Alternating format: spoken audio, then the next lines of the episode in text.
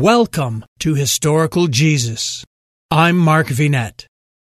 The four canonical Gospels have been a primary source of information about Jesus Christ for 2,000 years. But in recent times, some skeptics have said they were written so late after Jesus they aren't reliable. Christian apologist Jimmy Akin finds out what tradition, church teaching, and historical sources tell about when the Gospels were really written. When the four Gospels were written. For 2,000 years, Christians have turned to the four Gospels as the primary source of information about their Lord and Savior Jesus Christ. Even secular scholars acknowledge Matthew, Mark, Luke, and John as our best sources of information about this pivotal figure in world history. But in recent times, some skeptics have challenged the four Gospels, arguing that they were written so long after the life of Jesus that they can't be trusted to contain reliable information. What is the truth about the matter? What do contemporary scholars, skeptics, and Christians alike say about the subject? And when were the four Gospels really written? Jimmy, why do people care when the Gospels were written? The basic concern has to do with whether the Gospels are accurate records of the life and teachings of Jesus. A claim that is sometimes made is that after the time of Jesus, he became a figure of legend and Christians made up stories and teachings that they mistakenly attributed to him. And then eventually those legendary stories were written down in the four gospels. But it takes time for legends to develop. So for this claim to be plausible, the gospels would need to be written late. If they were written early, there wouldn't be time for such legends to be formed. And so you couldn't dismiss the gospels as non-historical in this way. How plausible is that argument? Not very likely, and for more than one reason. The first is that biographies can be written long after a person lived and still be very high quality, as long as the person writing them was competent and had good sources. The second reason is that the Gospels actually were written very early. What are the latest dates that significant scholars of any stripe have ever tried to assign to the Gospels? In the early 1800s, there was a school of thought in Germany based around the University of Tübingen. It was led by a man named Ferdinand Christian Baur or F.C. Baur. He was deeply influenced by the philosophy of Hegel, who held that history plays out according to a pattern where one movement gets started, then it gives birth to a rival movement, and then the two movements sort of fuse. This process is referred to as thesis, antithesis, synthesis. First, you get the initial school, the thesis, then you get the rival school, its antithesis, and then from those two schools, the synthesis emerges. Under the influence of this philosophy, Baur proposed that the earliest form of Christianity was heavily Judaistic, but then a rival school emerged that was heavily Pauline, and then the two schools merged to form a Catholic synthesis. But Baur dated these events really late, and he put all of the Gospels in the mid second century as the Catholic synthesis was emerging. He saw Matthew as a Judaic gospel that was written by someone who wanted to merge the Judaic perspective with the emerging Catholic one. And he thought it was written around AD 130, about 100 years after the crucifixion. Luke was written by a Paulinist who wanted to merge that perspective with the Catholic one, and Luke wrote about 20 years later, perhaps around AD 150. Mark then merged both of these as part of the Catholic synthesis around maybe AD 160, and John, a sort of Gnostic Christian, wrote last of all between AD 160 and 170. So, in his view, the earliest gospel was written around 130 and the latest by 170, that means that the Gospels were all written between 100 and 140 years after the crucifixion. That's the difference between the current year, 2021, and events taking place between 1881 and 1921, if you want to get a kind of sense of the distance in time in a modern term. And then how well did the views of Baur and the Tübingen school hold up? Not well. The Tübingen school rapidly lost influence after the 1840s, and the gospel dates proposed by even liberal scholars were walked back towards the first century. One reason is that Baur's initial Hegelian premise of thesis, antithesis, and synthesis has been challenged. It's more of a philosophical assumption than one that can be borne out from religious history. how often do you have two radically different schools start and then have them get back together in a fit of ecumenism? After a religious break occurs, mergers tend not to happen all that often. Even very similar groups like the Lutheran Church Missouri Synod and the Lutheran Church Wisconsin Synod, both of which are conservative Lutheran denominations, remain separate. And it's easy to find numerous parallel examples in other Christian traditions.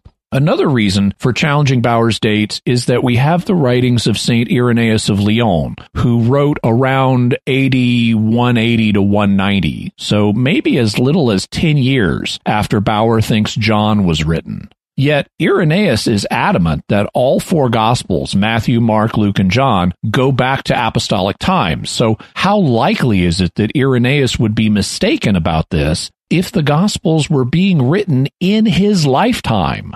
Most or all didn't exist when he was a child, and some would definitely have been written when he was adult. So why would he think all of these definitely go back to the apostolic age if they were written in his own life? It's not very plausible. Hi, everyone. If you've been injured in an accident that was not your fault, listen up. We have legal professionals standing by to answer your questions for free. Call now and find out if you have a case and how much it's potentially worth. Call 800 218 6010. I'm here with spokesman John Wolf. So, John, tell everyone listening who should call right now. Well, Maria, first off, thank you for having me here. It's always nice to answer the listeners' questions. Now, as far as who should call in, anyone who's been injured in an accident and think you deserve compensation, give us a call right now. 800 218 6010.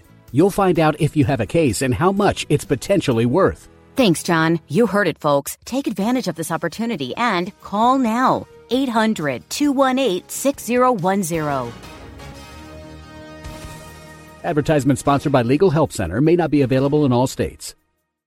Yet another reason scholars started walking back the dates of the Gospels was archaeology. In 1935, an early papyrus known as P52 or the Rylands Papyrus was published, and it was initially dated to the first half of the second century, so between 100 and 150. That would give it an average approximate date of 125. But the thing is, the Rylands Papyrus is a fragment from the Gospel of John that was found in Egypt, which would mean that copies of John were floating around Egypt by AD 125. Scholars figured, therefore, that it would have taken time for John's Gospel to make its way to Egypt, and even more time for enough copies of it to have been made in Egypt for a fragment like this to survive the ravages of the ages. I mean, getting one copy to Egypt is not enough because that copy is probably going to be lost. You need bunches of copies to get made there if something this early is going to survive. So they reckon that the Gospel of John must have been written by the end of the first century to allow it to get to Egypt and then be copied enough for us to have the Rylands papyrus. And so it likely, according to this view, would have been written in the AD 90s. But since everybody agreed that John was the last of the four Gospels to be written, that would put the other three Gospels even earlier in the first century. Now, more recent scholars haven't been sure that the Rylands papyrus is quite as early as initially estimated, but it's still a second century fragment, and so the dates assigned to the Gospels by mainstream scholars have not been affected much. If John was the last Gospel written, which was the first?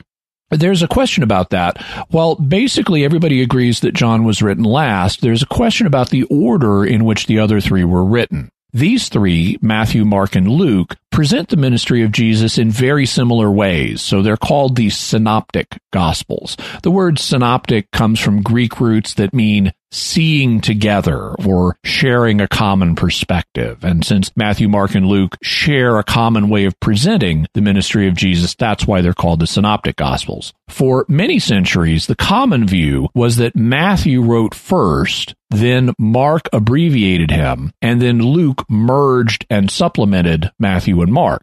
This is known as the Augustinian hypothesis because St. Augustine advocated it for at least a period, though there is reason to think that he may have changed his mind. However, in the last couple of centuries, most scholars have concluded that Mark was actually written first, that Matthew and Luke then built on what Mark did, and John wrote last. There are various versions of this view, but that's the general idea. And because in this view Mark came first, this is known as the Markan priority view.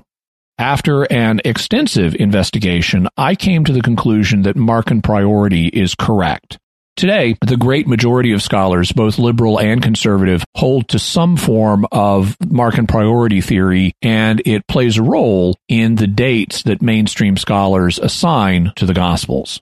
What is the current consensus among mainstream scholars on when they were written?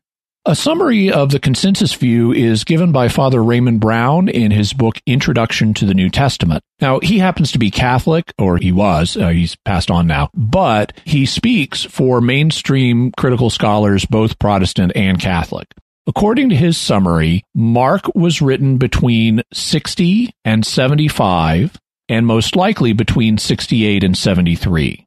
Matthew was written between 80 and 90, give or take a decade. So basically between 70 and 100.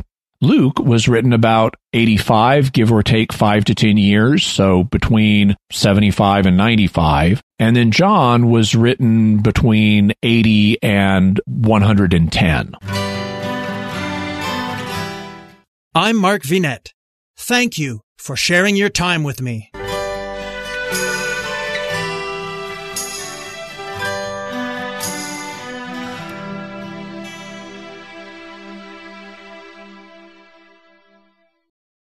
Doctors endorse it, nutritionists recommend it, and customers love it. Calotren Healthy Weight Loss. Ron in Texas lost 35 pounds. Marie in Pennsylvania lost 117 pounds with Calotren. Diane not only lost weight, but she also found relief from arthritis. Lynn lost over 45 pounds. Calotren contains collagen, the most abundant protein naturally occurring in the human body which decreases as we age. Taking Calotren promotes better sleep, more energy, less joint pain, and best of all, weight loss. Calotren has an amazing 86% success rate with their 90 day supply. And this week, take advantage of their President's Day sale. Buy the 90 day supply and get an extra month free plus free shipping. Ordering is so easy. Just text the word HISTORY to the code 30605 and we'll send you a link to the special offer. Again, text history, that's H I S T O R Y, using the code 30605.